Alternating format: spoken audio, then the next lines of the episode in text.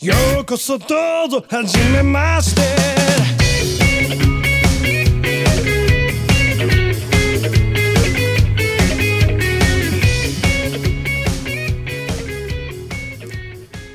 Hello, everyone. Welcome to the Glorio Chat, the best anime podcast on the internet. Uh, if I can start with a sports analogy, because I'm sure there's lots of people that watch sports and also watch anime and listen to this podcast. Um, I mean, to be fair, sports anime kind of a big deal. Uh, I don't know if this analogy would apply though. Uh, I feel like we're th- there's this thing that happens when you get late in the season where all the playoff seeding is decided and the games are kind of meaningless and everyone's going through the motions. I I, I kind of feel like we're at that phase of this anime season. Um, where I, I, would definitely agree. I think uh, you know I'm not. Uh, this is a real ringing endorsement for this episode of the podcast, but I, t- I do feel like we're kind of coming down the home stretch with a lot of these shows. I don't really feel like anything that we're going to see is probably going to change our mind a whole lot on on them for better or worse. And uh, you know, I also said, you know, at the beginning of the season, a lot of the shows that I'm watching just don't really merit talking about every single week. Um, so I mean, kind I of th- a little. Go ahead. I think Zig. we're kind of past the past the point where any show can surprise us. Really, we know what these things are, for better or worse. Yeah, except for talentless Nana, but we'll get to that. Um, so, anyway, we're a little light on anime content this episode, and you know, trust me, we'll have plenty more uh, coming up in the next couple episodes because we've got like season previews, we've got year end stuff, we've got new season coming up. But for this particular week, we're a little light on anime, so we figured now might be a good time to talk about some of the anime adjacent games we've been playing, um, which we'll get to, and you know we'll still talk a little bit of anime too. But um, before we get to all that, let me introduce everyone. I'm Gel. I am joined by Iro. Still here, not dead yet, despite the anime season's best attempts. well, it's, I feel like it's not necessarily that we're watching is bad, but I feel it's like we're true, just kind of true. locked in and not a whole lot to say that we haven't said already. But um, uh, we're also joined by G. I belong to the streets of Ijincho now. yes, that's another topic we'll be getting into. Uh, we'll be talking a bit about the new Yakuza like a dragon game or relatively new, new to us. Uh, yes, uh, yes, new new to us is the is the best way to put it. Um, and we're also joined by Zig.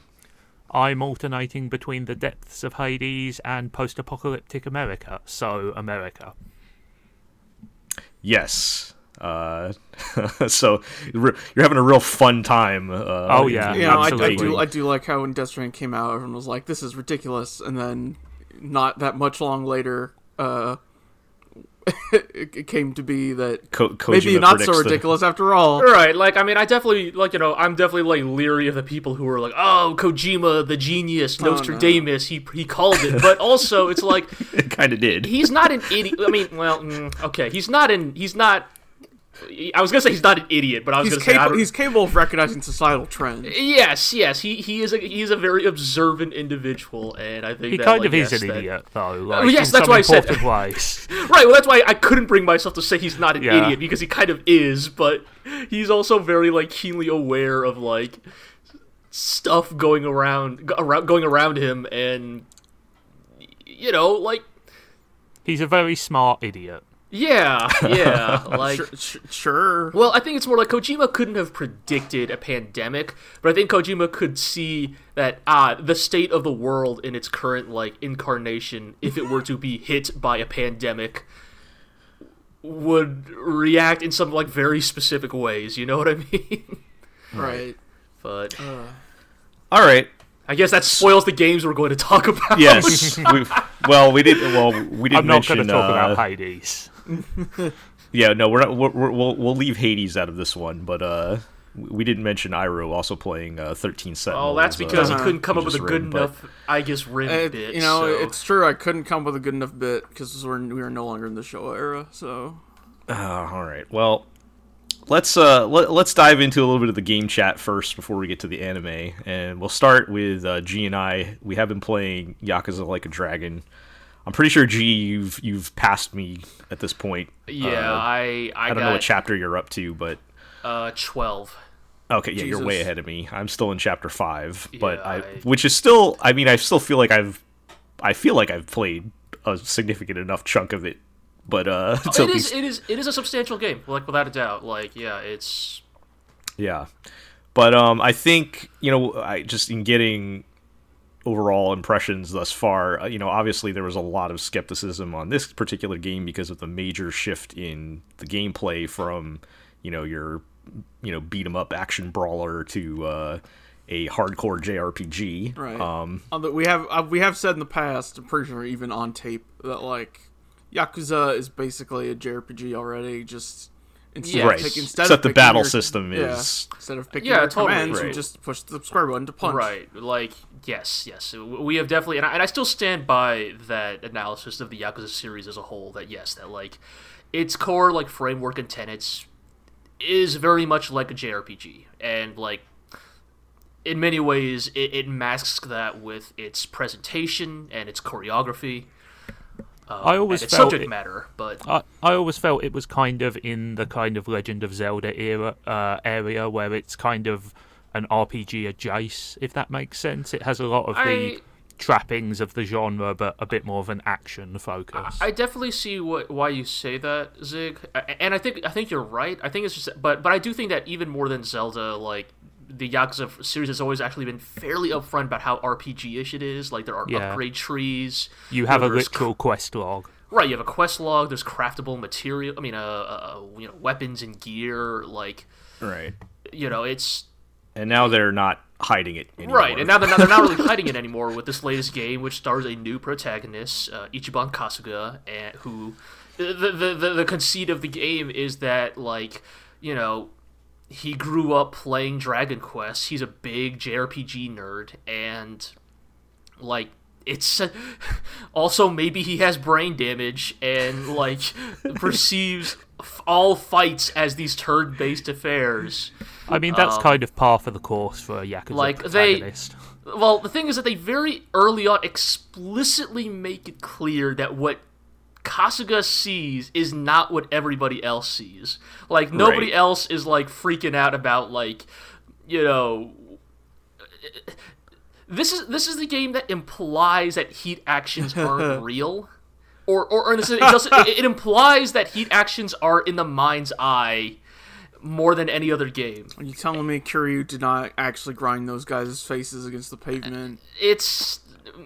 I, I, refuse Kiryu, to believe no, that mean, Kiryu didn't do that. I, I, believe Kiryu did. Maybe the implication is that Kasuga is not capable of those physical like achievements, and thus he just imagines them because.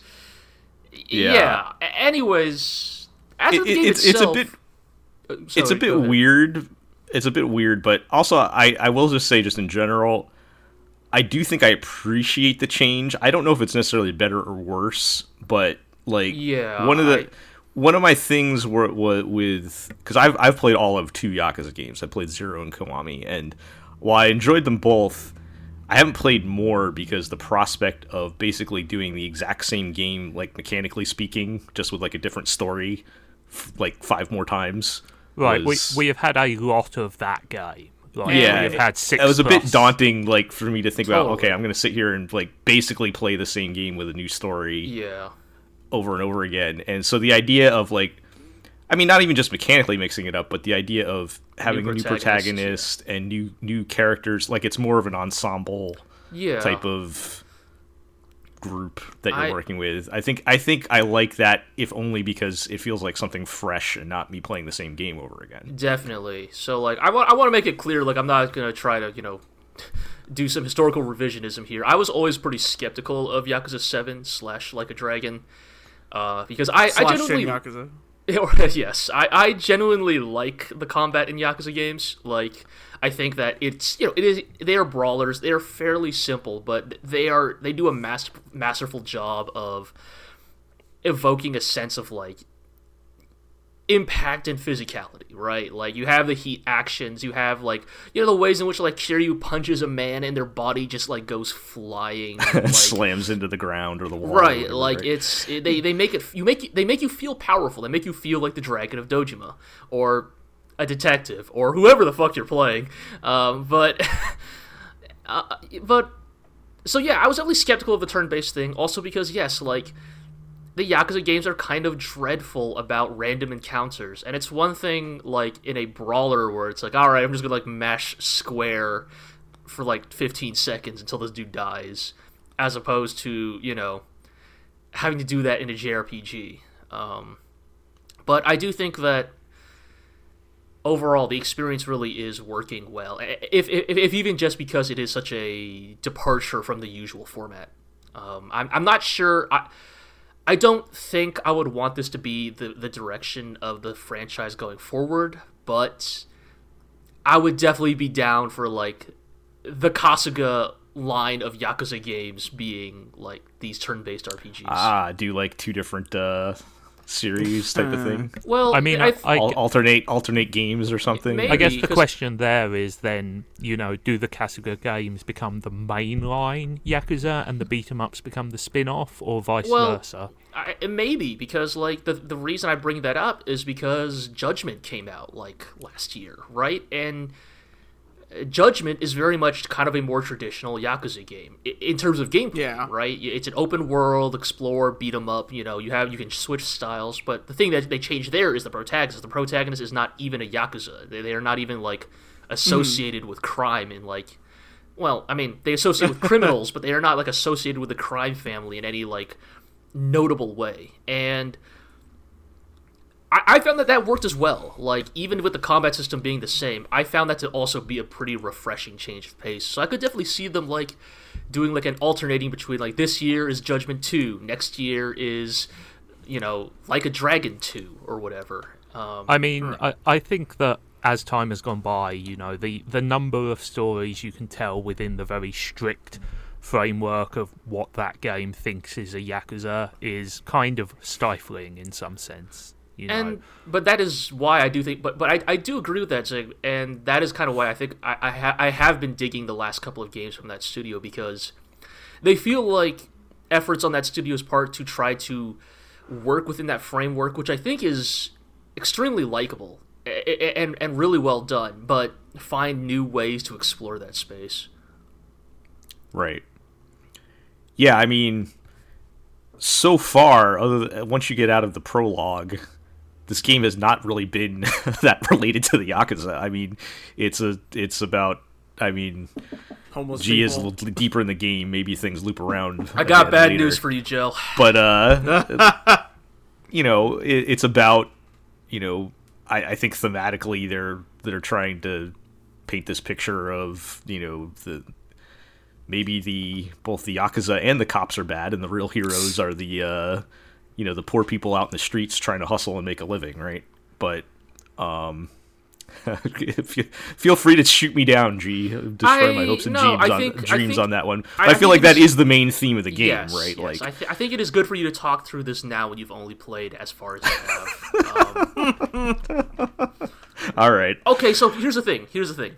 You're totally right, Joe, and I do agree that I, the thing this game does really strongly is that like Kasuga is a really likable guy. He's an idiot. He's like the dumbest protagonist in the history of this franchise. Uh, he's like, actually dumber than Kiryu, which is like I would go as far as say that later in the game he is he is dumb to the detriment of the story in a couple places, but like he is a he is a likable goofball though, like, and he's also an active protagonist. He pursues things. He react he, like he, he is not like entirely reactive. He is not like a Kiryu who just like stands in the street waiting for shit to happen to him. Yeah, I, I was gonna say like sometimes like sometimes that is very charming, but occasionally it did feel a little bit like Kiryu was kind of a passenger in his own game a lot of the time. Yes, yeah, and to, to, a degree, to a degree, I think that over the course of like the seven games which starred Kiryu, that writing team like finally discovered how to make that work. Like I think a lot of us here played Yakuza Zero, where we found like Kiryu's brand of stoicism to be extremely charming. But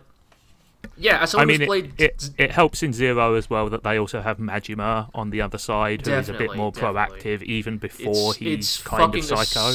Astounding that that is the only game in which Majima is playable. Um, but yeah, like so as someone who's played Zero, Kiwami one and two and six, like yeah, let me tell you, like the thing that like Kiryu doesn't really expand as a character, and so Kasuga is a really refreshing change of pace. The thing I would say about that game that like maybe it bothers me, but I also admire it is Yakuza Seven or like a dragon. I don't fucking know what to call it. I I keep calling it Seven, but like I know like a dragon is its Western title. Um, well, but... it's it's actually because in in Japan that series is not called Yakuza. No, it's no, it's, it's called, I know it. it I, I, I know this trivia bit. Just yeah. believe me, I know it's See, a Dynasty Warriors. It was... is a it is a Resident Evil biohazard situation. Yes. I, I, do understand that. It's just I don't, for the sake of brevity, I don't know what to call it. But Shin Dynasty Warriors. Uh, but the thing that I admire, but also I think maybe it makes this game more of a tightrope balance is that Yakuza 7 is the game that I think more than any other is like deeply concerned with Japanese society and saying something about Japanese society and in many ways, you know, that it's the, the big P word that all the gamers hate. It's political. Like it's Oh no. It's uh. it's saying something about like about Japanese politics, about the way it's run. Not my organized like, crime. Don't like, be silly, G. Video games can't be political. like this except for that about... one time Majima decided the tax code of Japan. yeah, yeah, of course, clearly, yes. Yakuza famously apolitical, except for all those times Kiryu saved the Japanese government. Um, uh huh.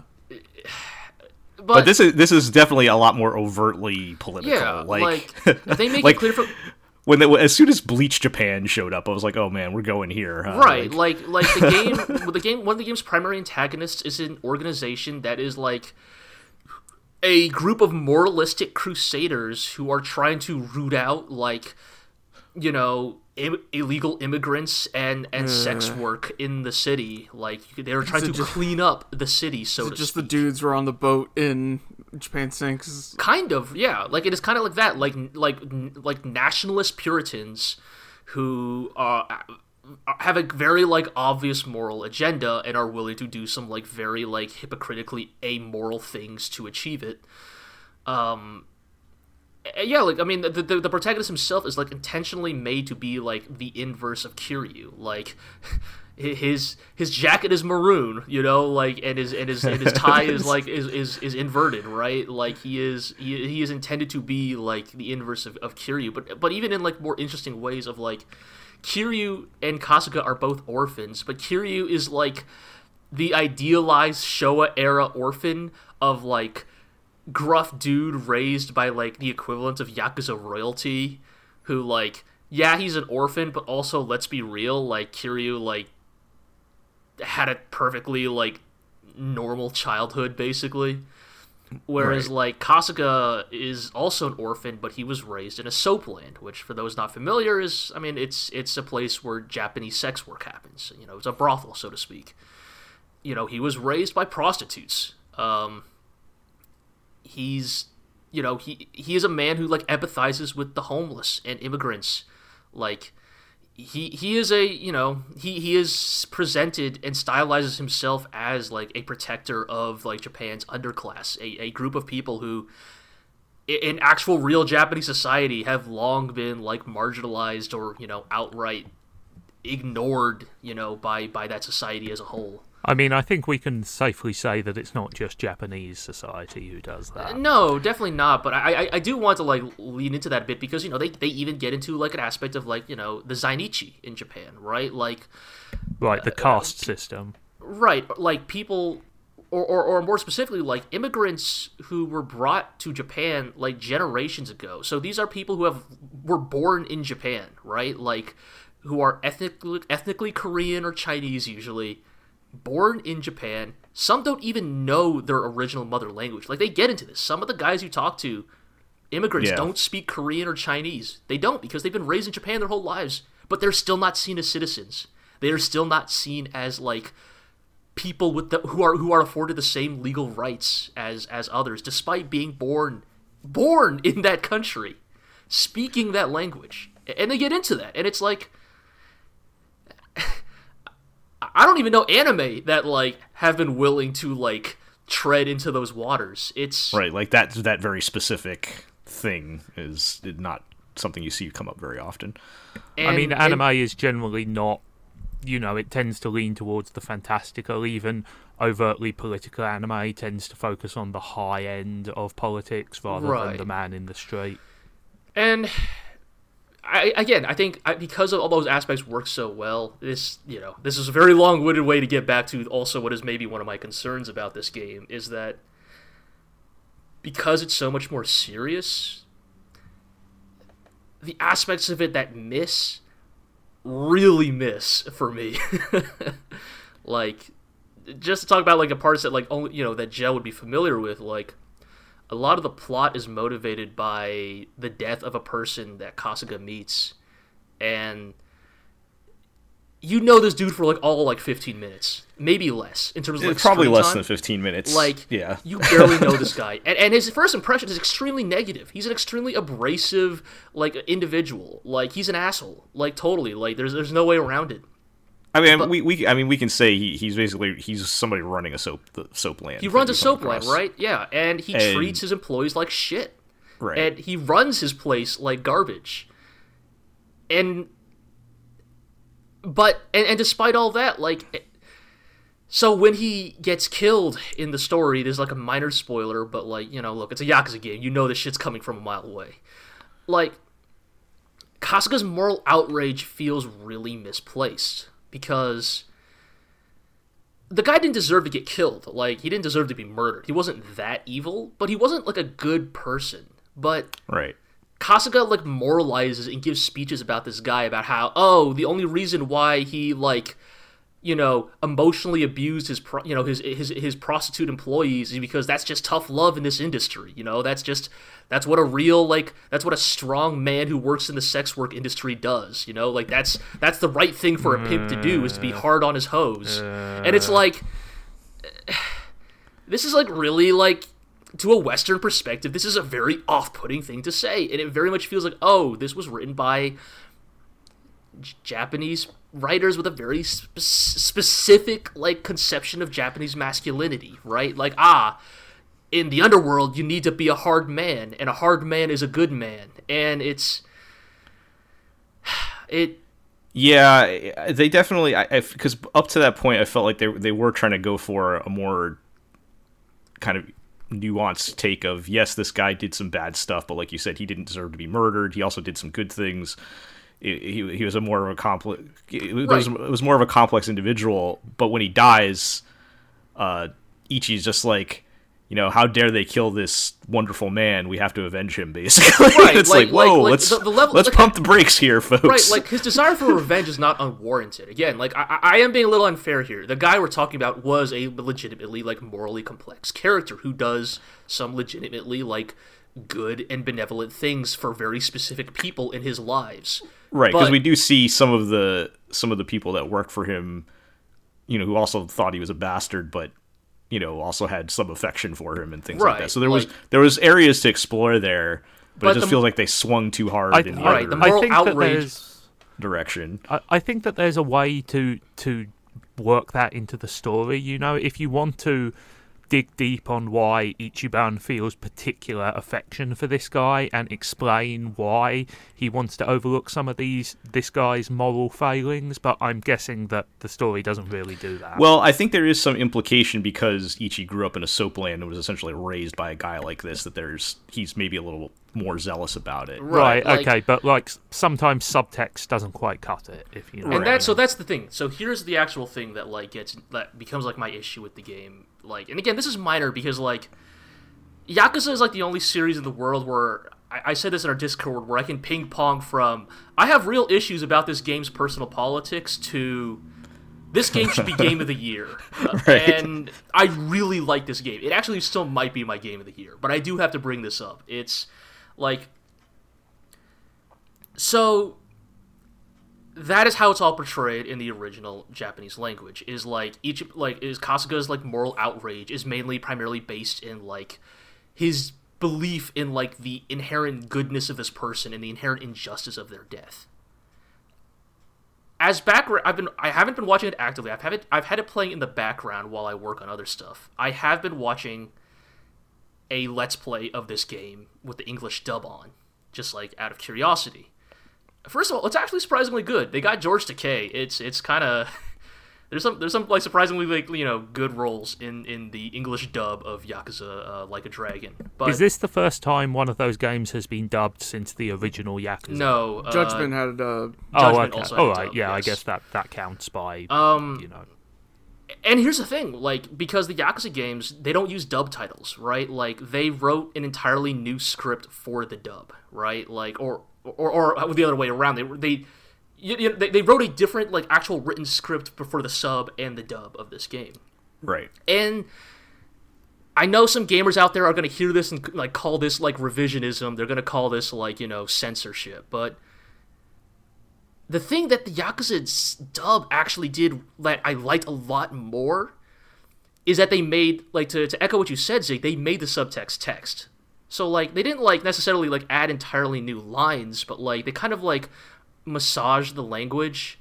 So like even though Kasuga is still like morally outraged at at the at the death of this like character, it's framed less as like this is a moral outrage and more this is an injustice because this person didn't deserve to die. Like he was a jerk, he was morally complex, but not to the degree where he deserved to be murdered. And that's the injustice of the situation is that people like him who are not necessarily morally good but exist on, the margins of society like they don't deserve to just be like you know indiscriminately murdered for no good reason and the dub framing it that way i was like that's actually the text that's actually like the subtext i wanted from this story bit like that is right. like hinted at in the original japanese but is made much more apparent in the english dub like and yeah, I mean that's a real that opens up a real interesting conversation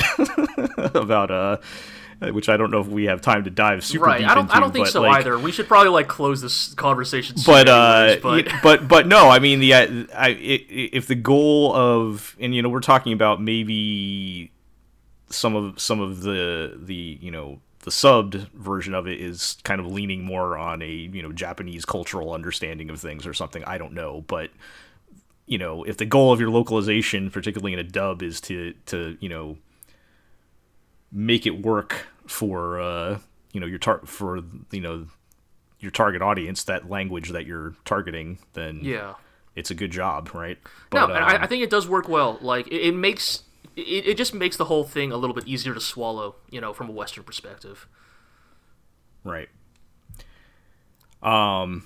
Yeah, I I think overall, it kind of points to can a game like Yakuza, that's perhaps not usually meant known for its subtleties, handle you know some of these complex topics? And maybe the answer is maybe. Yeah, uh, I, that's that's a good way of putting it. Um, I, I don't I, know if there's a black and white yes or no answer on that. Yeah, but... I will say that like again, I really like the game. It's very likable. Like the characters are very warm in in a way that's like very very fun to interact with them. I've I, I've met some new. I've gotten some. I'm some. I've gotten all the party members now. So like I have them all, right.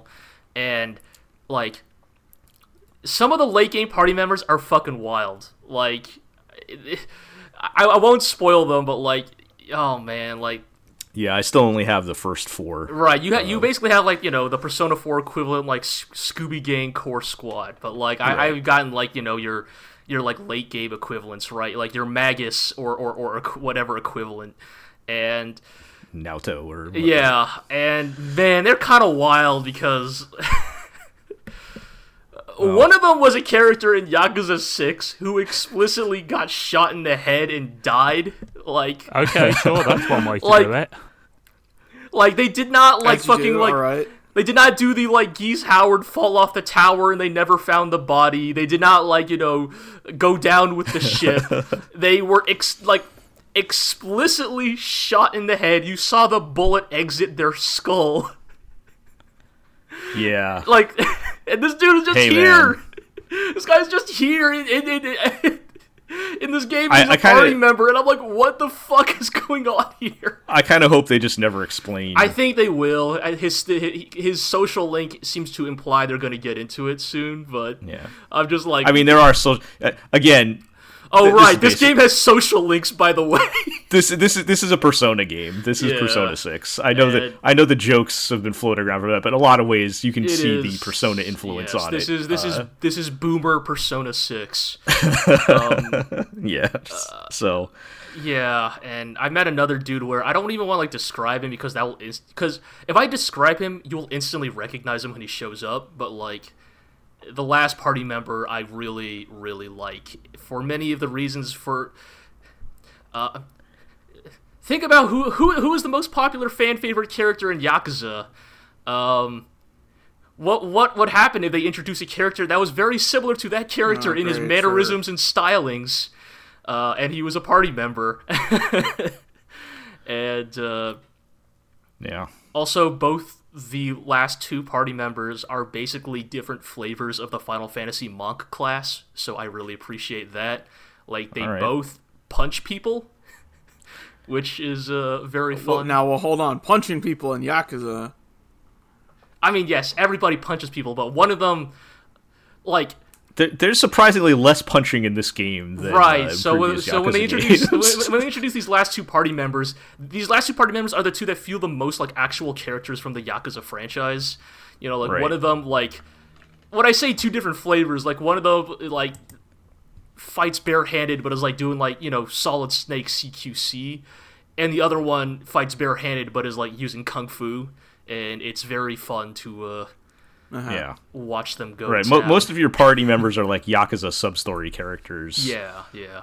In the in the early parts, but yeah. Um, but uh, all right. Well, you know, I I will second uh, your feelings on it, G. Particularly that this is a very good game. I'm enjoying it a lot, even though I'm not as far as you are yet. So I'm looking forward to uh, finishing up sometime within the next uh, year. well, yeah. Those games are long. Well, uh, they are indeed. I, the last thing I'll ask you. Uh, wait, you're in chapter five, so that means. I, I'm I'm I'm hoping I'm near the end of chapter five because I feel like I've been in chapter five a long time. But uh, does the name Mabuchi ring any bells? Yes, I, have I'm I'm looking for him. Okay, yeah. all right. Tell me, not here, but just tell me when you get to. Uh, spoilers. Tell me when you get to his boss fight because. Well, I'm assuming yes, I'm going to yeah. fight him at some oh, point dude, if I'm the looking fucking, for him. The fucking music. Shoutouts to Mabuchi's boss fight theme. It's maybe one of the best tracks I've ever heard in this whole franchise. All right, it's really fucking we'll, uh, good. I'll I'll let you know when we get to that part. But uh, that's it. All right. So, um, a couple other games we we wanted to shout out here. Uh-huh. Iro, you recently finished uh, Thirteen Sentinels. Uh, I had to, I finally looked up how to say it's. I think it is supposed to be Aegis Rim. So it is Aegis. They, okay. They say they in the game in the English dub they say Aegis. Yeah, I, I think it's supposed Aegis. to be like an E it's sound, Aegis. not That's an A how you pronounce yeah. that. Uh, yeah, so uh, we all can't help that. Talk, we all. I won't be able to talk about this for thirty minutes, but uh... no, no. I just I so I, even even before you played it, Iro, I I've heard everybody say it's a game that's very easy to spoil, and there's not a whole lot you can say about yep. it. But uh, yes. uh, you did like it though, uh, right? I did. I have platinum trophy, which was pretty easy platinum to get. Um, I've played the whole game. Uh, for those unfamiliar, Thirteen Sentinels Aegis Rim is developed by Vanillaware, which is the studio who made Odin Sphere, Grim Grimoire, Muramasa Demon Blade, Dragon's Crown. So their their whole wheelhouse is like beautiful, super detailed, yeah, 2D beautiful two D art basically. Uh, and usually fantasy stuff. And this is their first like sci-fi foray. Um, and now go ahead.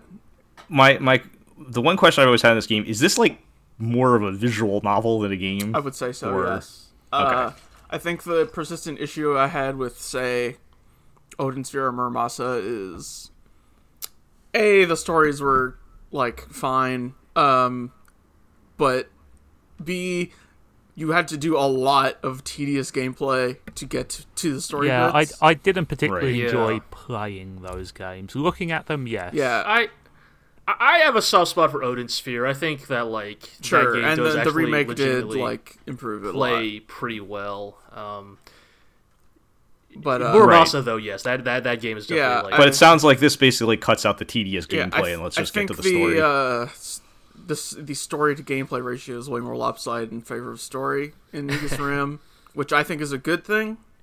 Uh, the battles are there and they are fine. They are they they, they have their moments. There's a couple of uh, a couple of battles that I really really enjoyed.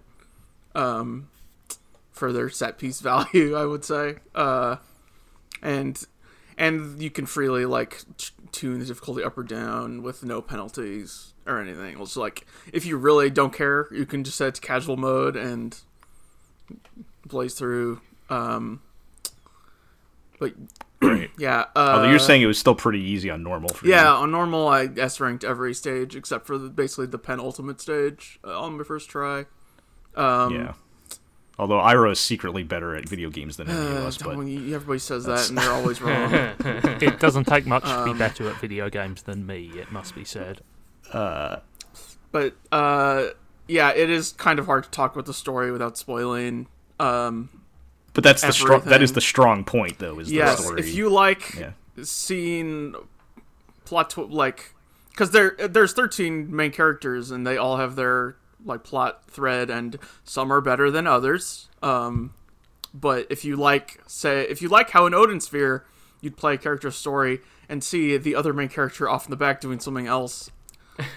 Hear and you hear the the the back half of their conversation and you go wait Right. no i want to hear more about that Um, the way the way you sold, I mean, I was already like, I, I mean, I've actually owned this game for longer than Uh-huh. Yeah, has, uh-huh. but I've just been I've been very busy uh, this these these past couple of months and haven't really had a chance to play it.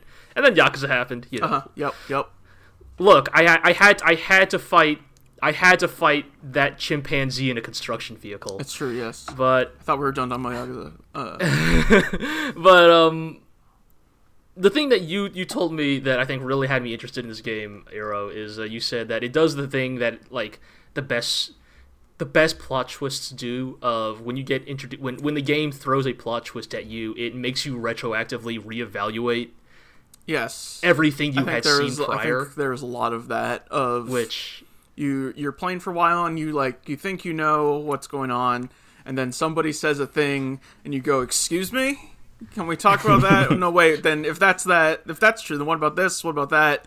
Is this person even who they say they are? Am I even who is it like? Is the character I'm playing as even who they think they are? Like, right is the moon even real?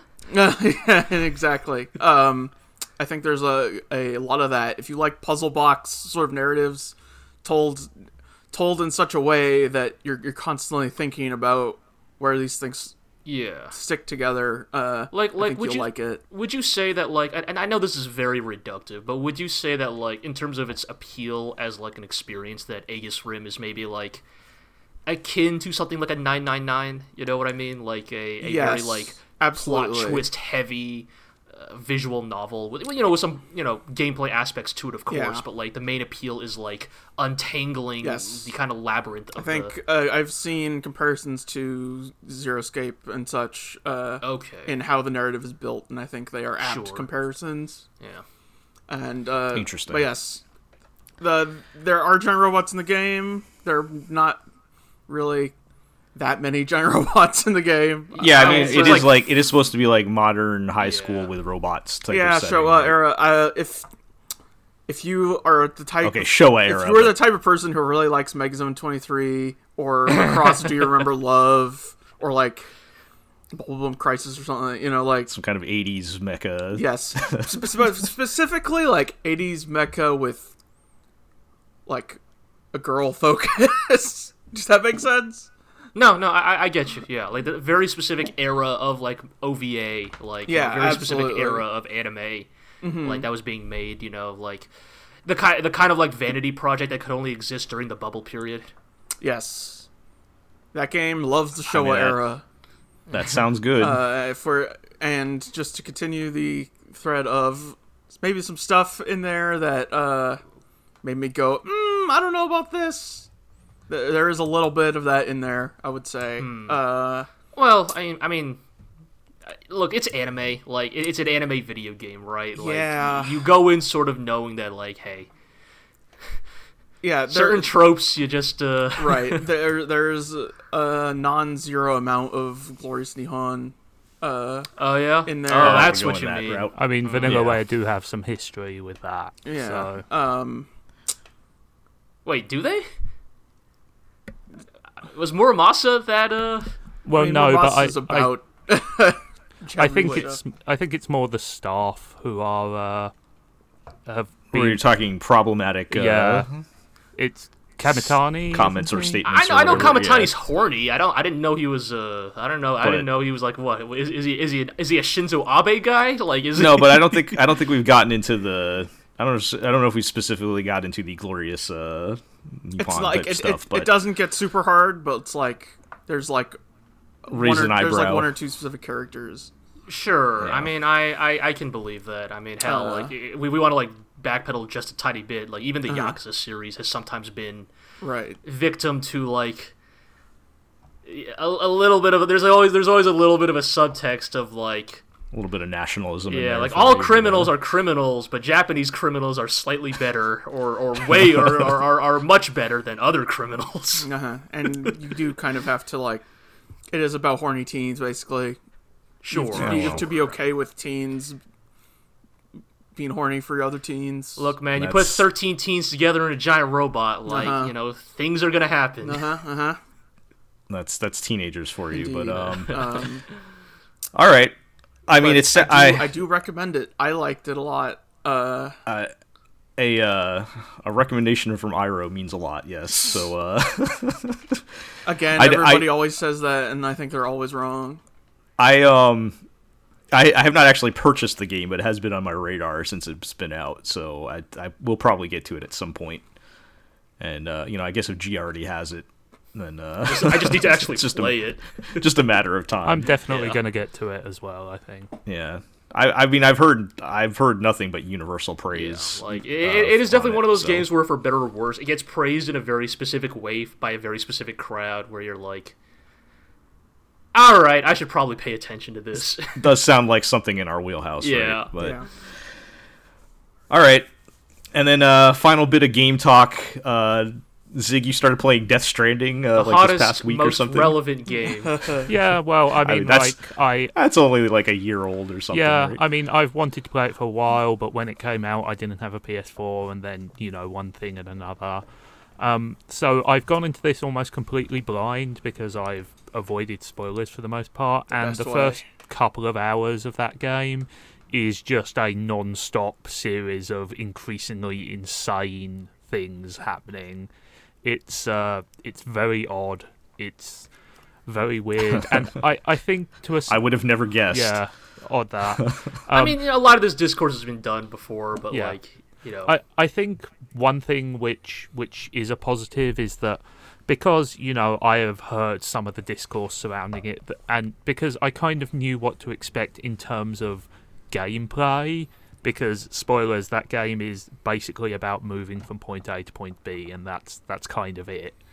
And and so I think perhaps I did not experience the the like sense of anticlimax that a lot of people did, and um, you know I kind of enjoy just the the process of getting from point A to point B, and and I think you know it is a fascinating canvas for Ko- Kojima to paint his increasingly insane theories on, and obviously the production values are through the roof. It runs really nicely on um, PC if you have one of if you have one of the uh, RTX NVIDIA cards, it supports their fancy deep layer super sampling. Ooh, or is it deep learning super sampling? I can't. I DLSS. Yeah, anyway, DLSS. Which yes. basically means that like it can run at 4K 60 on pretty much anything. So yeah, it's uh, that's cool. It's very impressive, and and I am enjoying just how sort of wild and out of left field it gets. It definitely feels like it definitely feels like they took the shackles off of Kojima to a certain extent, and the result is just you know even more bonkers insanity than so you did, might expect. Well, I mean, he wasn't really answering to anybody on this right. one, right? This is uh... no, I mean, like, and you know, there's been a lot of speculation that next time perhaps they won't give him quite so much money or yeah. unlimited creative control, but it's fun seeing that in effect. Did, did, you know already that the game was about delivering mail? well, basically, like... I mean, I, I that's the thing. You know, I knew that it was about package delivery, basically. Okay. Like, and I knew, and I knew like the bare bones of what the gameplay is, which is you are you know, trekking uh-huh. across hills and valleys and rivers and stuff to deliver While these holding down the LT and RT uh-huh. button 24 7. Yeah, well, not necessarily, but um, eh. but like I said, I, I think, you know, to me at least, the Metal Gear games have always been serviceable video games with fascinating wrappers and this very much fits into that mold. I, you know. Yeah, no, I, I definitely, yeah, I, I think you, you have definitely gotten to the heart of it, Zig. Um, I, I, Iro and I both played that game. Uh, neither of us finished it uh, for. I will one day. Varying reasons. Will you? Will we, Iro? Be honest. Hey, yeah. Look, my PS4 is on now again. Therefore. I, like I, it's been so long that I have legitimately thought about just getting it again on PC and just like booting up Cheat Engine. Oh hell yeah! Like the problem is like there are aspects of that game that are so time consuming that even Cheat Engine probably could not fix. Like there's speed hacks and shit, probably. Yeah, but it's more like, look, man. Even if I had a billion concrete, I still have to like physically carry that concrete, yeah. like. to I'm the location. Sure, I'm sure there's some weird hack to increase yeah. your carry capacity 1,000 uh, times or something. Yeah, I, I, probably. I hope there is because yes, if I ever do play that game, I'd like to get back to where I was. It's just like, a- anyways, like uh, Uh, yeah, like, that, like Death Stranding like was a really like weirdly compelling game, right? Like the idea of like transporting goods from point A to point B in some ways is like the original video game task, right? Like in in a lot of ways, you know, even more than like kill the enemy, it's take the thing from A to B, right? Like eat the pellets. That is, that is what that is what Super Mario Brothers is, right? Like to go from A to B, and there's a lot I think that Death Stranding does really, really interestingly, and yes, it is definitely really fascinating as like this artifice of like Kojima's uncompromised vision of what a video game could be.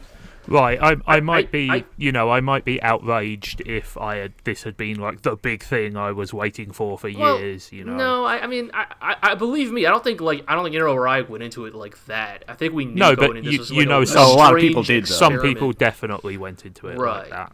But yeah. the thing that I think even for people like, you know, us who can appreciate that weirdness where like maybe that game it doesn't fall apart, but definitely like maybe struggles a bit is like it front loads so much of that Kojima weirdness, like that really likable, strange quality to his writing and characters. And then it sort of pulls an MGS5 of like, well, now play 20 hours before your next cutscene, you know? It's it's Right it's, it's it's a little unfortunate because like some of those characters are legitimately really interesting and very like you know odd and memorable but then it's like all right all right sam i'll see you in like 15 in-game hours before our next like minute long cutscene and it's like all right yeah. i you know on the other hand I, I, heard i heard that the ending of that game is literally an unbroken 90 minute cutscene I, I mean, I what, what, what, else is new? I know, know right? Yeah. Exactly. no, I mean, like eh, that's fine. Like I like that kind of that kind of speaks to our biggest problem with video games as adults is how do we just find time to do all this, right? right. yes. Yes. Right, I mean, yeah. like, no, I'm, I'm, I'm, fine if Kojima wants a 90 minute cutscene at the end of his game. What I hope wished he would do is maybe cut is like put maybe five to ten minutes of those cutscenes throughout the rest of the middle of it, because right instead of just give me yeah. those story, give me those story breadcrumbs, man. And, right, and, it's a little bit of an MGS5 situation of like, oh man, all this interesting story. All right, go play the game for 30 hours. I mean, right. I will say that I think that the moment to moment action of MGS5 was sufficiently good that I, I yes. didn't feel it so much. And I, you know, I think it will be interesting to see if the systems that, because again, I'm only about three, maybe three and a half hours into the right. game. So you, haven't know. even like like like I, a big I don't thing have about the that bike, game, I don't have the truck, anything like that. Right. Like like the big thing about that game in many ways is its removal of friction over time. Like I think it's a very dangerous thing to do in your game of like purposely making it unfun to play so that it feels better when it becomes fun to play. But like, that is definitely what Death Stranding kind of does. Is like make you kind of like trudge through the shit for like a few hours, and then when you finally get like the thing that makes your life easier, it's it I feels mean, like a revelation. I, I will say that it has a certain quality which I am attracted to in games, which I don't know is universal, but the sense of, you know, desolation, the majestic hugeness of it is to me very attractive. You know, the the kind of the windswept aesthetic. The oh yeah, no, the, the, the environments yeah. are great, even if it looks literally nothing like actual America. But well, you see, G after the Death Stranding. Yes, um, yeah. All right, all yeah, right. yeah. No, but I'm, you know, I'm interested. You know, and I'd much rather it be a bad, interesting game than a boring, normal one, if that makes sense. So I, I'll keep going, and you know, maybe I will turn on it, maybe I won't. But I'm sufficiently intrigued at the moment to want to want to keep going. Yeah. All right. Yeah, I mean, I, that's another one I, I kind of always wanted to try, but it, I've seen I, opinions have definitely been divisive on it. From what you guys have told me, it sounds like I would pro- I might enjoy it, but I don't know. Again, we all it always comes back down to the time thing too. Yeah. But well, Joe, do you, do you like browser game QWOP? What? Well, okay, never mind. If, if you don't know me and know what I'm talking about, it's not worth continuing this bit. It's not a bad comparison, actually. I'm sorry, or I think we totally sandbagged that. No, uh... it's fine. Uh, well, I guess Zig understood. So, well, sure. anyway, we need to move on. I'm on. of a certain generation.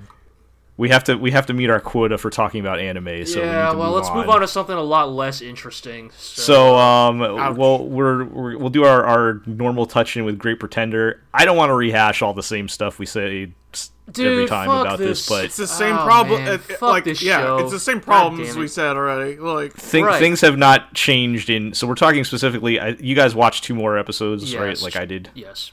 Tw- episodes twenty and 21 mm-hmm. Yep. And it's. I feel like we're just go we're just going through the motions. Yep. Nothing happened in this, so it was like it was filling in the rest of the backstory up to when Laurent recruits Makoto everything happens exactly the way you expect it to happen, including before and after that moment. Um, yep. You know, and we talked about the you know the issue of it being everything was all according to plan from the beginning, and it retroactively makes the rest of the show worse when you just reveal that oh everything since episode one was just all part of the keikaku. Like like right. it was all part of the plan. Uh, every every aspect was planned to the nth degree. Uh-huh. And it's just like they still basically say though that Makoto isn't in on it, right? Which no, and that's the really up. shitty thing. Like that is right, the thing that, yes. like, like I, I, apologize if I get if I'm like weirdly morally outraged at this show. Oh no, I, like, I'm totally with you on this. They, they have they have done a really fucked up thing to Makoto. Like it's really actually kind of sick. Like I I I, I, I, I, I like like these people are villains, and not even villains, including his own father. Right? like, like these people aren't even villains in the way that like fucking like you know like Lupin and his crew are villains. These are like legitimately villainous individuals. Like these are like morally black-hearted people. I, but we're not supposed to think they are. Right. Like, we're supposed to think, ah, like it's all part of the it's all part of the scheme, and it's like fuck you. You emotionally tortured this man for like six months. Like you know, when they say, ah, you, you, know, when Laurent is giving a speech about, ah, you know, like Makoto will make a great con man, be, essentially because he's a rube, like, who's easy to trick. It's like, what the fuck? Like, it's. Yeah. right. It's, it's really I'm, I'm just gross. like so. like the last, the, the last time worked was in the first arc only, right? Like, and that yeah. that was based on that was kind of based on the assumption that he would then be let in on all the rest of the plans. Right. But no, like like they keep like emphasizing that oh, the only thing Makoto is good for is that he's so like fucking straight straight and narrow that it right. makes if it they actually let easy, him in on the plan it would ruin everything. Right, that it's super easy to just fuck with him. And I don't know, it's it's really I I don't buy that at all. I don't like and... it. I don't like it in the slightest. And like not even just because of like what it they, what it does to Makoto as a character, but also because like again, it makes the heists boring. Like Laurent never encounters any kind of struggle, never encounters any sort of obstacle, right? Like they they made it they make it extremely clear that like explicitly canonically everything that has happened in this show up till now was all part of Lawrence's plan. Like he planned yeah, like, every single aspect of it. Yeah. Like when and, um in uh I, I forget which episode it was when when we do see Cynthia and um Abby show up again. Like I, I forgot that they quote unquote died. Right. Like because it was, it, it was a... that it was that like inconsequential at that yeah, point because like, like, I knew they were not they were fine. Of course like, they yeah like so when they show back up again, I completely forgot. I was like, oh right, they were supposed to be dead and like right. The, you, you, forget to even react. Like it's right. it's just it's for a show about heists, for a show that is supposed to be about the twists and turns of like you know being a confidence man, like right it's so fucking predictable. Like even the flashback, right? Even yeah, the flashback yeah. about like Lawrence's tragic past, about Dorothy. I don't even think yep. Dorothy's dead. I really don't. Like, I can't believe it because it's like we have no reason to trust the show about literally anything. Right? Yeah. Like, there's nowhere where we can take this show's word for for anything it says. Right. And the, in the end, it's going to be of all her plan all right. along. Right. Like, so like, so like them trying to build up the tension in the latest episode of like, ah, where does Makoto's loyalty lie? You know, it's like right. it's not. It, I don't care. In fact, I don't even care about whether he. Here's the thing his loyalty doesn't matter because he probably he's kind of justified at this point to do whatever no, he not wants. only that, not only is he completely justified doing whatever he wants, but I'm willing to bet, regardless of where his loyalty is, that's part of Lawrence's plan too. Right, right. Like if he betrays, that was part of Lawrence's knew... plan. If he stays loyal, that was part of Lawrence's plan. Like it's it doesn't even matter. Like that's the actual like like that's the actual like thing. That's the actual part where this show really fucked up as a heist story. Like one of the best parts of a good heist story is sometimes like, how do we deal do with the, this? Well, sudden... no, like well, yes, but where do the loyalties of the individual members yeah. of the crew lie? Right, like right. There's always a mole. There's always like someone whose loyalties are like you know misplaced. It's always like at the last minute, like who will they pull the trigger on? And the problem with this is that we can't even have that tension because it doesn't matter. Like either way, Lawrence's plan will probably still go off without a hitch, right? So like, yeah, right. Like I guarantee, I fucking guarantee you, in the penultimate episode, so the next episode, uh huh, uh huh, something will quote unquote go wrong, and they will frame it as, "Up, oh, Lawrence time, his luck has finally run out. Like it's all coming I, down." I, I think they'll frame it as, "Oh, Makoto is truly a baddie now," and called the you know called the yakuza in or something to to take down Lawrence's scheme. Except that will again be all be part of the plan. It was all part, right, and that's what I mean. Right, is like they'll try to build up some tension, and then in the last episode, it'll be like, nah, it was all part of the scheme all along.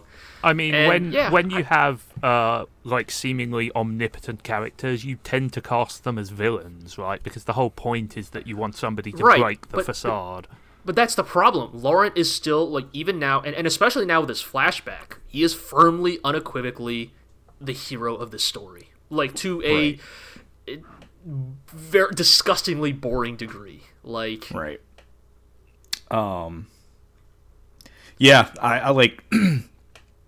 I, I, think I said in our chat, like I'm just emotionally checked out of this show at this yep. point. Yeah. Um. I, I'm. I, you know, I, I there's nothing they can do. There's what two episodes left or something. There's nothing they can do at this point. I think is going to change my mind on it. I can just hope that they don't like totally make it worse or something. I don't know. But yeah, I, I mean, just, like that's a uh, thing. I'm basically we're just, just we just for, gotta.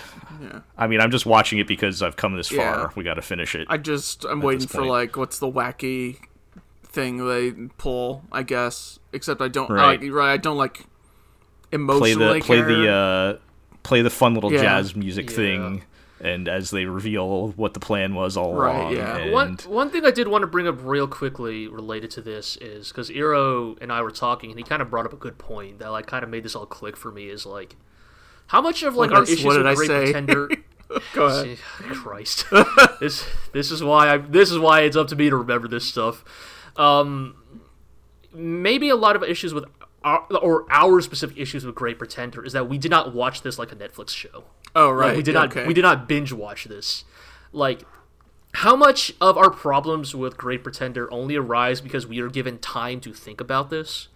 Like, because I, I can imagine that the hmm. version of Great Pretender where you're you're you're watching it all in one go, your feelings about the first arc are still so fresh that by the time you get to the finale, you're still feeling good about like the spectacle of the whole artifice. I mean, Whereas, if, I mean, I don't with, think that there was a big gap between the, the first that is true, but release, I, I do think that like I do wonder like because people watching it now though have the full series, right? Like I, I bring this up because I think that our feelings on the first arc are so distant now. Like there is no like there's no more goodwill from the first arc because it has been such a long time since we watched it.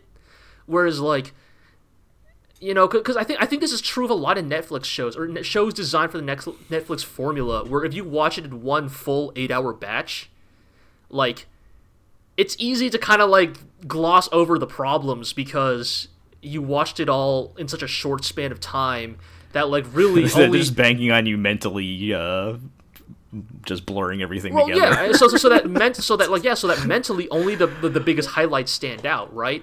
Like I think about like how that's... like when I watched like the Netflix Daredevil show, right? It's like I think back That's and I'm like, kind of awful. Or I, I think I, I, I, yeah. I, think I liked that, but then if I actually think about it, it's like, well, no. The, the problem is that I only remembered the good parts right. because it was such a blur. Or the right? other, or the, or the other way, night. the other way so. that's more relevant to the podcast is like Artemis. Uh, I know you're not here, Artemis, but uh, she really, really disliked Japan Sinks, and she watched it all at once. Whereas, Whereas we we also disliked Japan Sinks, but not to the same degree, and we were like more quote unquote able to pick out like these are the parts we did like, these are parts we didn't like, as opposed right. to just I hate everything about this. Right, because right. we watched over such a stretched out period of time that. And it, I think I think Artemis was more high up on Great Pretender, and she did watch. right, that, uh, right. That's all. Maybe so. Maybe this is a, this is just proving here, but this is just proving the theories in one yeah. way or another. I think it's just. I think it's like for better or worse. What you know, compared to the Netflix formula, watching something stretched out over time as a serial narrative, it. I don't want to say it dulls because that makes it sound like it's a worse way to watch it, but it softens both the highlights and the low points, right? Right. Because you're you're given more time to internalize them. You're given more time to think about what what they did right and like where the problems arise. And right. I think that's like maybe definitely an issue with like Great Pretenders that like honestly, the version of this that's Great Pretender, the six hour movie, is probably a relatively enjoyable experience, right? Because I you're, you're, I, I, I, I, just kind of I'm, I'm just I just feel just like, like, you should you should not like a show less the more you think about it. If that makes sense. No, I, I totally agree, agree, But what I'm saying is that how much of the show maybe was built for the Netflix, you know, formula of like, right? You know, if you just watch it arc, arc, arc, arc, right? Like by the time if you watch this as a four show, episode OVA, yeah, yeah. Like you're still. I don't know about... if any. I don't know if I don't know if anybody's thinking that hard about it when they're playing the show out, but it does seem to be kind of the end effect sometimes. I, I mean, yes, I'm not saying that it is intentional, but I think that maybe that it is an unintended consequence of how the yeah. show is structured, and that and so for us who have watched it mostly on a weekly basis, like that gives us a long yeah. time to think about everything it's done wrong. I mean, the other the other thing is like I've had the second half sitting on my hard drive yeah, for same. like three months, and I've like, and even now, it's like I have to force myself to watch it. So even having them all available, the fact that I don't want to watch it is probably saying something as well. But right, um, yep. yeah, I mean, we, we're gonna have to move on, I think, and maybe save some of that discussion for the final thoughts when we get to that. But uh, yeah. uh, we do have two episodes left. I like I said, I don't unless unless something miraculous happens, I don't see how my I, opinion of the show I mean, is going to change. I, I don't think. I mean, so. even if something miraculous does happen, I don't think you can retroactively fix the show. Like there are right. like specific things, there's specific ways in which this show has broken. Oh well, that, like, well you see, G, we'll find out that all the ways it was broken were all part of the plan. That oh, doesn't God. matter. Like even if they did that, it wouldn't work. like it's too late. Like yeah there are like just certain lines that show is narratively crossed that like you can't go back from. Yeah. Yeah. All right. Well, I intentionally wanted to talk about Talentless Nana after this because while I feel like well, I mean obviously they're very different genres and different shows. I feel like the, the, this show is providing me satisfaction that I feel like I should be getting out of Great Pretender in terms of like how the show is twisting and turning and keeping me on the edge of my seat. Um, I know Zig, you you watched a little bit more. Yeah, I watched a couple more episodes there, and you know, okay. I, I was honestly pretty impressed by the stuff I saw. Um, I think you, you saw the death by time. The travel, death by time uh, travel is incredibly clever, and um, I I think you know, I think that there are a few points. I, I want to talk about that episode specifically because I think there's a few points in that episode where I was like, oh no, you know, they're wavering. The, uh, you know, they're letting it get away from them.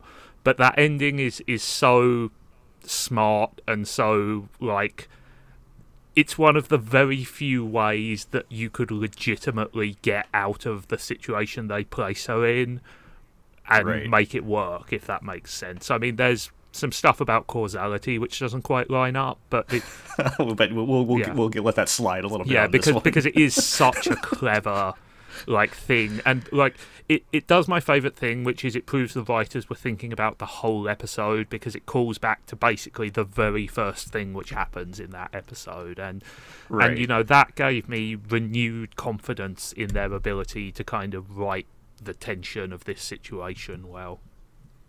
Yeah, that was definitely one of the better ones, but there will be some more things that happen later. Yeah, sure. and you know, I'm not expecting them all to be as like perfectly plotted as that one, but like right. it proved that they can hit the highs, if that makes sense. Yeah, I, I just wanted to mention. So yeah, you know, basically in contrast to what we are ta- what we keep talking about with Great Pretender, it's like I don't know what's happening in this show um, the the char- the main character is they explicitly explain the, how the, the main character is explicitly in danger all the time. she does make mistakes, um, and then she has to like kind of, you know, find a way to weasel her way out of them. Um, and actually, in the latest episodes, and I'm going to keep the spoiler free, but it she actually starts to factor in fatigue. She's like, I haven't been sleeping. I, you know, I'm going to slip up. You know, um, and she does kind of slip up a little bit by her standards and um man it's it's a wild ride particularly again i'm keeping this spoiler free but in the latest episode episode 9 they managed to drop a, a pretty big plot twist and then like reverse the plot twist and then then reverse it back and reverse it back a couple times it's like it might okay. be the record it might be a record for most like plot twists in an episode I've ever seen, and it's actually pretty great.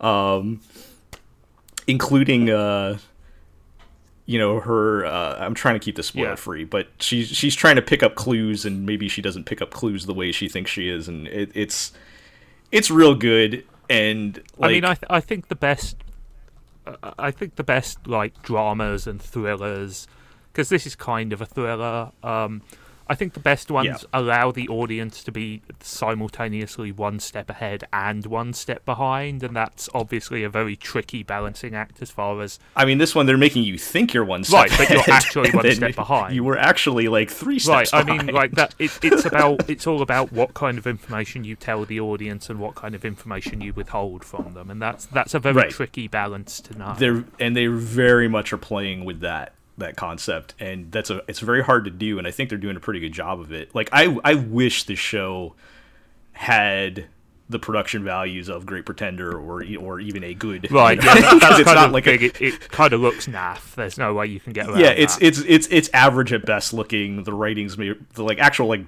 dialogue and stuff's not all that great, but like just the the ideas they're coming up with are so much fun. It's just like like you know we keep saying great anime trash, but uh. uh-huh yeah.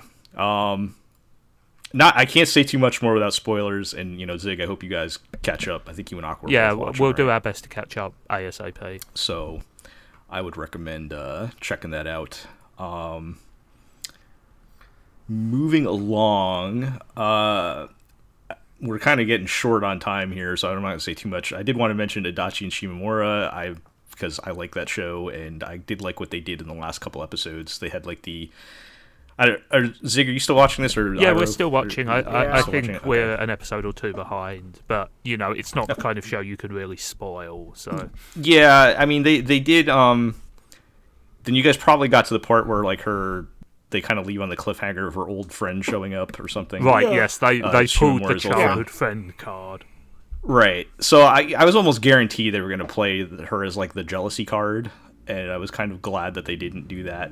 Um, and they kind of they had a it was a real it was a pretty good sequence where they didn't even really show too much of what happened. Where like it was just her kind of calling back to what happened and how like awkward it was with that person that she like barely knows from elementary school or something, and um, and she kind of contrasts that with her relationship with Adachi and kind of gives perspective on that. So I really liked that they didn't go what I thought was going to be the obvious bring up the the cute childhood friend to make the character jealous type of thing. And then they, they and then they do get to the Valentine's episode, which was kind of fun. But um I will say, I feel like the while we're talking about bad production values, I do feel like mm. that's kind of dropping on this show. Uh, it looked very nice in the the first half, and I feel like that's kind of falling off a yeah, little bit. Yeah, it, it's definitely not as lavish looking as it as it once was. Yeah, like it still looks okay, but I feel like they're starting to get like off model and stuff like that with it. But um, you know, that's just nitpicking, I guess. I'm still enjoying it. Um, but yeah, let's keep it moving because I do want to get to our last two shows. um, speaking of another show that has completely given up the oh, ghost oh, yeah, on production totally, values. Dude. All right, uh, let's talk about uh, Magatsu. Uh, Magatsu. All right, uh, whatever. Um, uh-huh. I, I'll be honest with you guys. I did not watch the latest episode. so I do. Th- I do think the latest episode kind of picks back up a little bit. Yes, I, yes, I did I read would... your post. I did read your post, Iro. So I kind of regret not watching it, but. Okay. Um, but uh, it sounds like at least they're because because the the, la- the episode before that so boring was, like, trash like that so that's that's why I was like I was like I I can't that's so why I was like I'm not making this a priority at the moment but um I get it looks like they're finally moving the plot now that we're we only have like three episodes right, left yeah. or something right? yeah um I think again I, so much of this is now like so much of this is now meta contextually informed by our knowledge of the game but like the thing that I find really interesting is that, especially in the latest episode, like. I will admit, it did not go the way I thought it would. Right, like the moment they introduced like Inumael's sister in the. Uh, oh, right, the, I was like, mines, oh, she's dead this episode. I was like, oh, this is where she dies, and this begins his descent into darkness. But no, she not only does she escape, but they even manage to kill the evil lieutenant. Like, it's almost a little too clean of a of a right. of an outcome, right? Like all all's well that ends well. Like, well, everything went. And now we're actually... buddies with the cop, and Right, or you know, or at least allied with you know. Uh-huh. It, it, this episode almost feels like the point where like the full party forms right. in a JRPG, yes. right? Like ah, the disparate members be, have finally met yeah. and like agreed to uh, travel to the capital to fight the demon lord or whatever. But the the thing is that the reason that is a little interesting, it's right? Because we only have a few episodes left, and like, what's gonna happen? How's this gonna right. fall apart?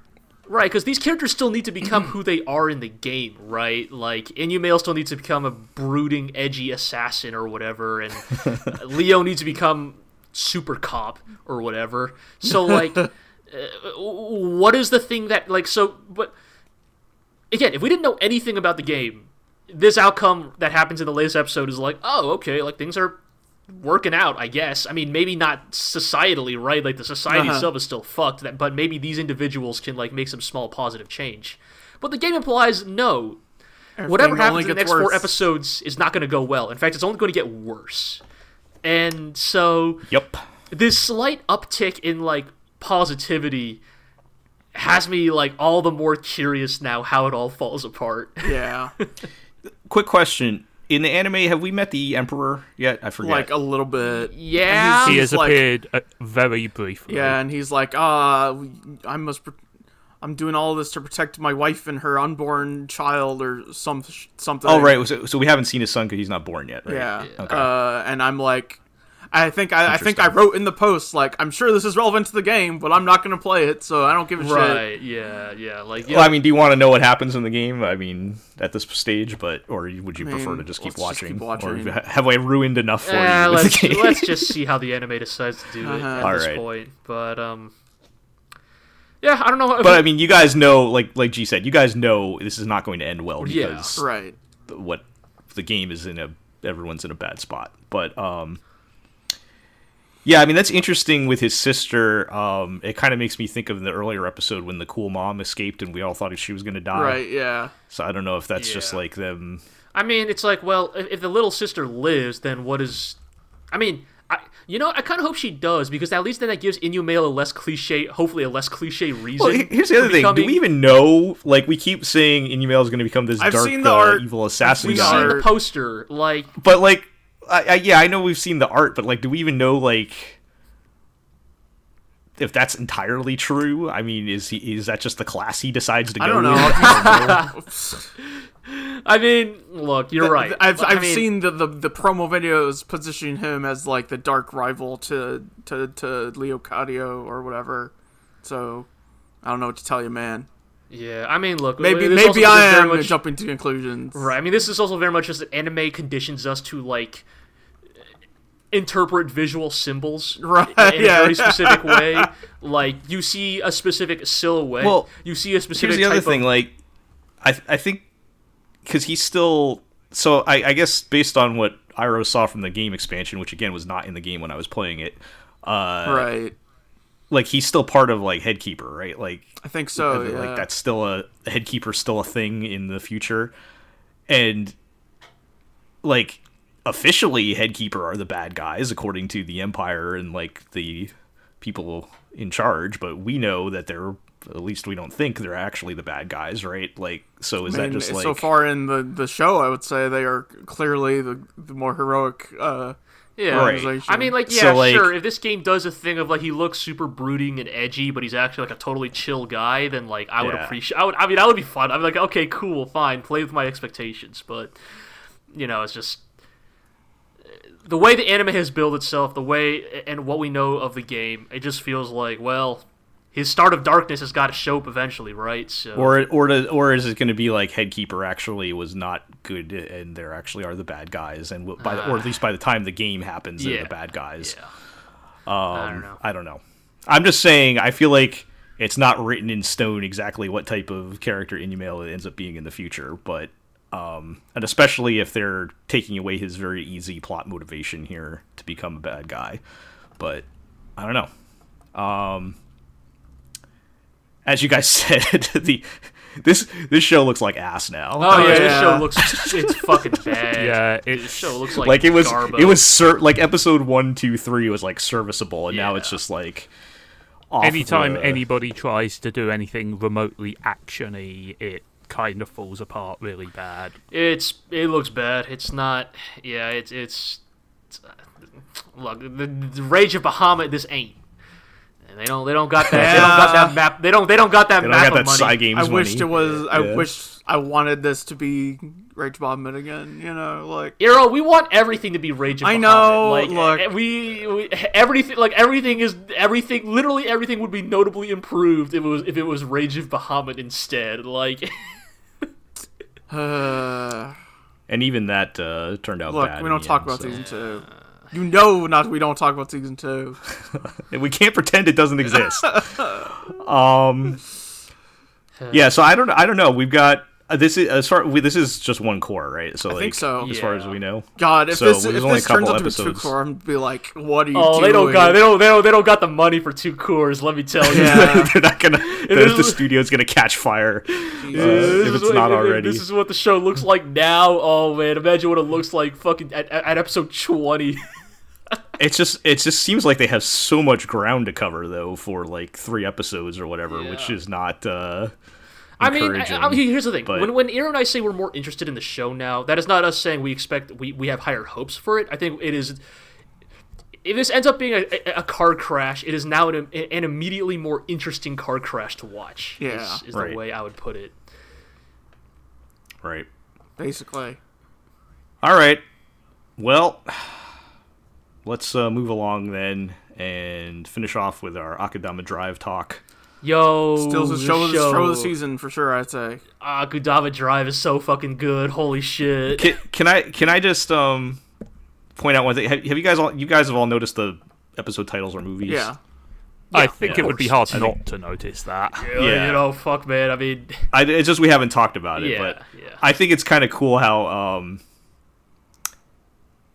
and well I'll save some of these comments for later, but I like how as they've kind of killed off some of the characters, like that that episode became like that type of movie. yeah, no, totally. They've done a It's- very uh, Like good if you look at if you look at like the if you look at like the brawler episode versus what happens with Cutthroat, Like it becomes like a totally different like it, I mean, there are there are multiple shots in the episode called "The Shining," that are which are explicitly. Oh yeah, with that one specifically, they just straight up take The Shining. Yeah, right? but I mean, even even the shots that right. don't, it, it is very much like very obviously leaning. It turns into like a horror like, thriller right, thing as opposed to yeah, right.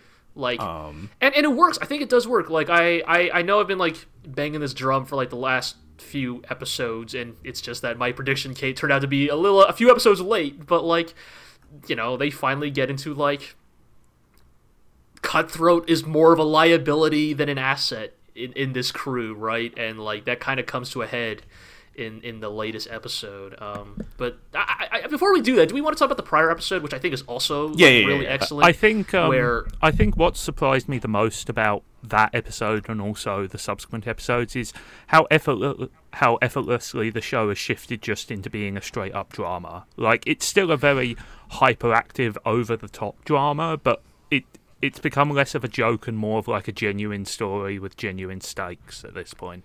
Yeah, I think so. Yeah, that's that's, a good way of putting it. I, I don't know how long that'll that this drama thing will stick. This more dramatic angle will stick. But yes, for the, like these two episodes, especially the first of the two, where uh, Swindler is on the run with uh, with the sister, and uh, She's got to do some things. Yeah, because she she's wanted, right? like, I mean, I feel like I feel like there was a bit of a lapse in judgment here. Like, oh, let me pay with like my credit government card, yeah. g- signed credit right. card. I, I, just you know briefly forgot that I am a wanted criminal now. The thing that struck me about this episode is that like up until now, and still still now, of course, the show is like intensely, extremely violent, but like its ability to switch from like the co- like almost comical violence of we are mowing down these executioners and ripping their arms off and shit to the like actually very upsetting violence of Swindler yeah. defending herself from these gang members or whatever like and yeah, uh, like I it's... think you know um I think this is one case where the use of extreme violence actually helps the scene and helps the context because it does heighten the stakes, you know. And generally, I'm against the use of like very explicit blood and gore unless it does add something to a scene, and I think here it does add a considerable amount. Right.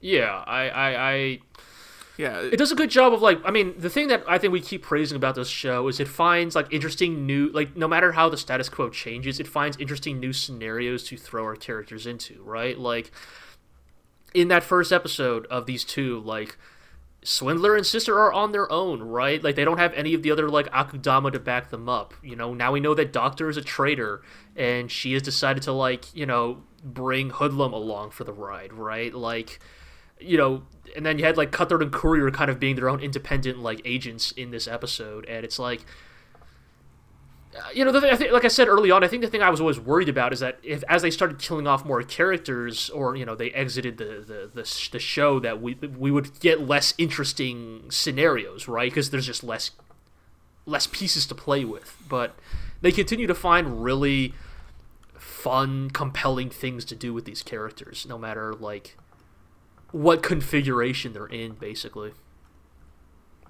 Right. I mean, that's and that's kind of what is just the natural progression of separating the group until you're down to the core. And like I said last time, I don't want to see a show with just Swindler and the kids, but they're they're kind of pulling pulling it off at least for an episode or two, right? Yeah. Right. Um. Yeah, and I think I, I feel like it's going to be interesting because I feel like this is sort of like the lowest point here, right? Like yeah. everybody's dead. You've got Swindler, the sister, and like Courier. Basically, everyone's either dead or betrayed them, right? Yes. And you know what? How are they going to resolve this? And one thing I will say.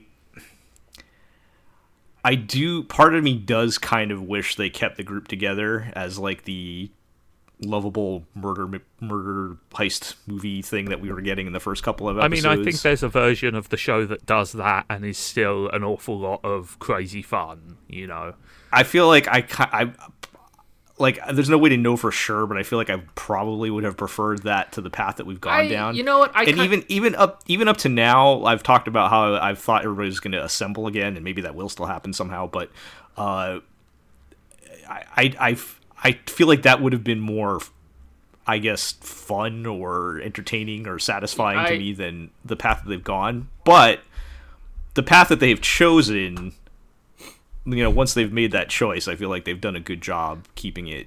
It's much more ambitious and... as well. I, I, I, think that there's, you know, they have they have gone for broke, and I think it's working so far.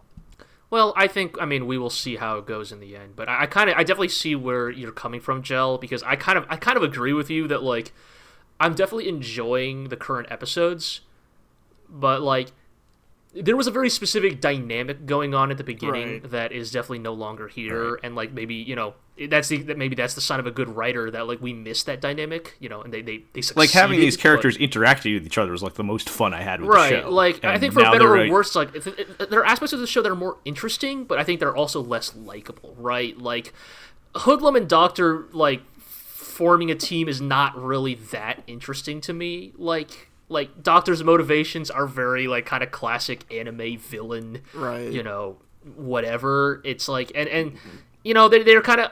I mean, I do. I don't know if it's intentional or not, but I do kind of appreciate like the unintentional mirror between Hoodlum and Swindler. Like they were both characters way out of their depth, dragged into this, and like seeing like Swindler rise to the occasion and like you know truly become Hoodlum. the Akudama in contrast right. to like Hoodlum, who has become increasingly more passive ever since losing, you know, the safety net that was Brawler, I think is an interesting contrast. Like, but right. you know, it's just like, yeah, I don't think that, like like for better or worse, right? Like now that that duo of Doctor and Hoodlum was like the least interesting part of this show to me. Now, like I'm not like.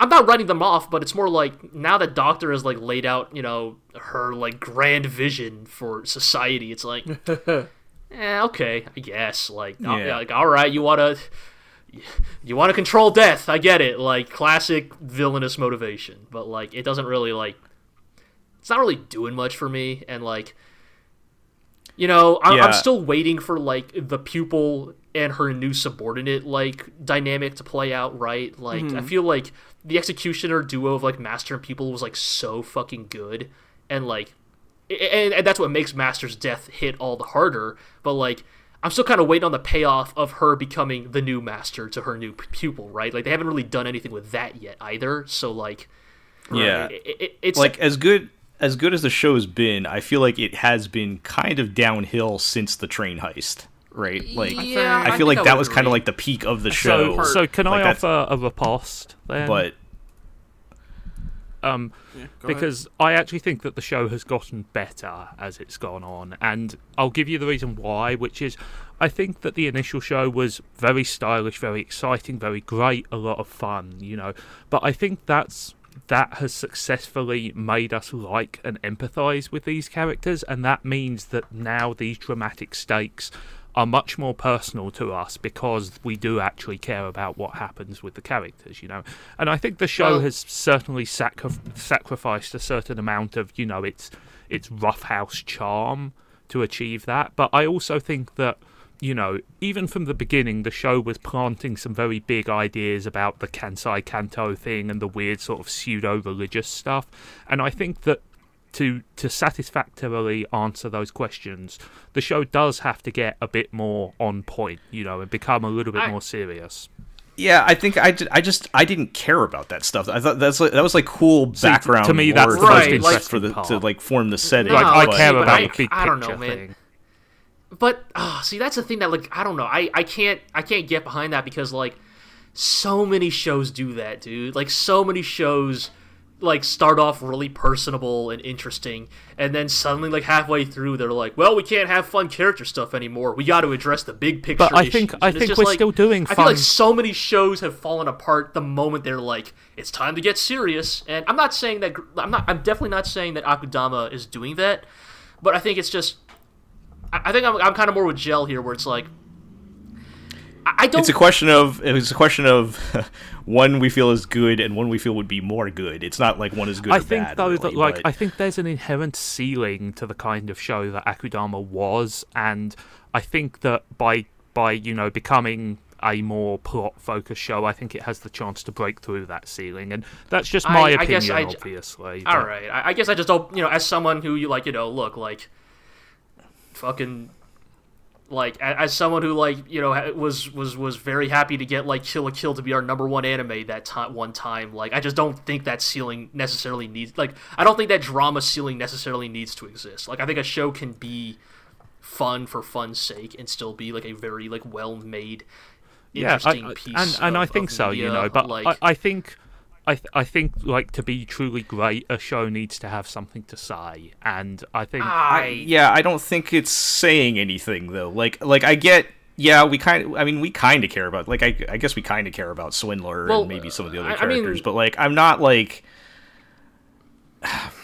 I don't feel like it's going enough in that direction to where there's making a statement or really getting us emotionally attached to the characters to where the, I want that to be like the main focus. Right. I mean, the thing I would say is like Swindler. Swindler is the only character like we. If like if we're being like super honest here, like Swindler is the only character that we have any emotional investment in at this point, right? Like the rest of the Akudama, right. I mean, she's are, like the point of view character, are paper right? cutouts, like... right? Like, you know, everybody's talking about like ah, like you know brawler this or doctor that, but like everybody's forgotten that like Courier is actually maybe the flattest character in this show. Like I mean that's that's know, kind like, of the joke, right? But right, but but what I mean is like I, I totally get what you're saying, Zig. Of like them taking these big plays like means that potentially we get more invested in these characters. But I think realistically, when we say characters, we, we kind of mean just Swindler, right? Like even the kids. Let's be honest. I mean, the kids are a MacGuffin. Kids are a MacGuffin. Yeah. Right. right. Like, look, the sister was very charming in the latest episode, right? Where like she's like picking up bad words from the rest of the Akudama, you know, like you know, I don't know, I will always get a kick out of a little girl yes. just saying fucking shit. But like, you know, as actual characters, right? It's like But I think it's all about Swindler.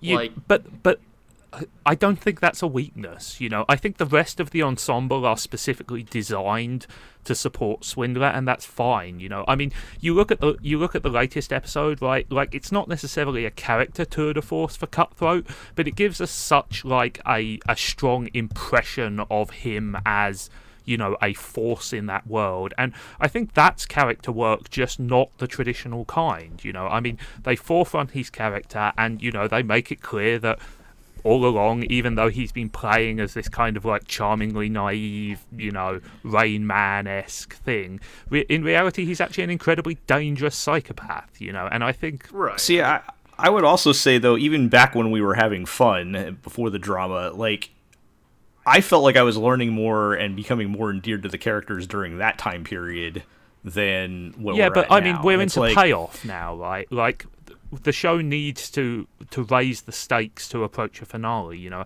I think that the show has done a good job of building. I mean, you could have done that by keeping the group together and having them, you know, blow up uh, content I, I or just, something like you that. know, I, I, don't. I've I, I saw the the train heist. You know, the train heist was fantastic.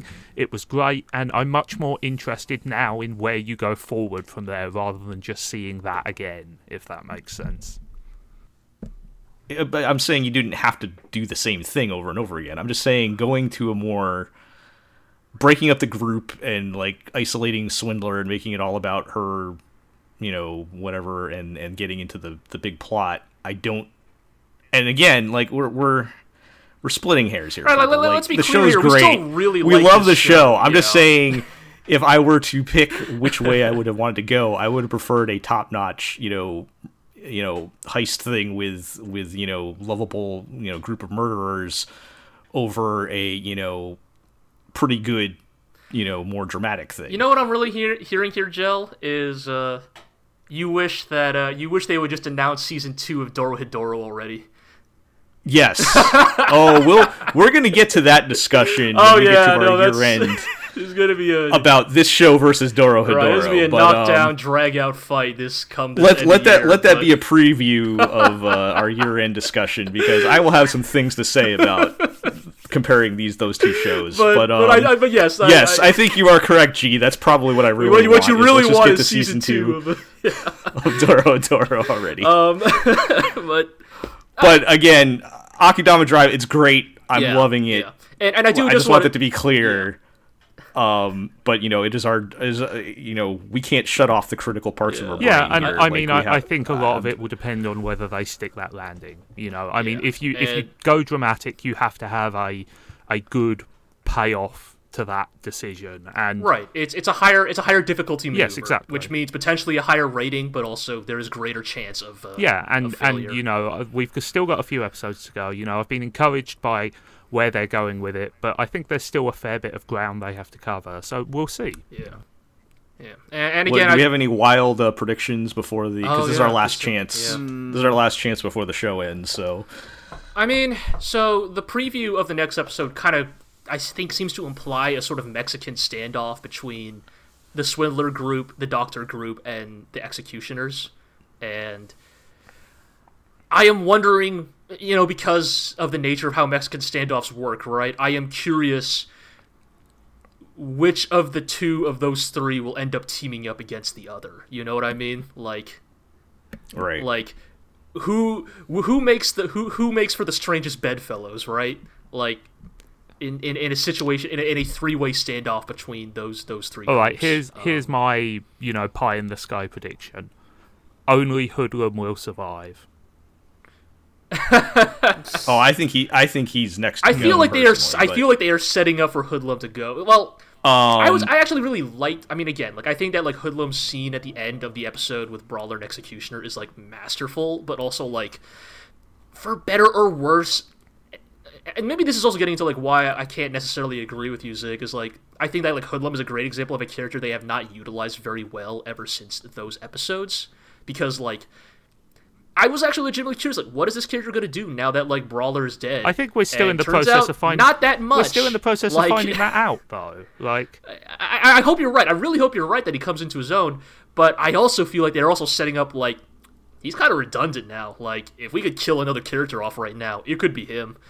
I um, mean, like, I don't think he's redundant are, because um, he's always been kind of like he represents the other side of the everyman coin. You know, if Swindler is the naive one who's in who's in over her head. You know, he's also in over his head, but trying to turn it to his advantage. You know, and that's why I think sure. pairing him with Doctor works because he automatically gravitates to whoever you know is the strongest and you know will not kill him instantly. I mean, he's a hoodlum. Yes, That's exactly. his right, job no, yes, is he, to he, gravitate you know, yeah. to the. Uh... Yes.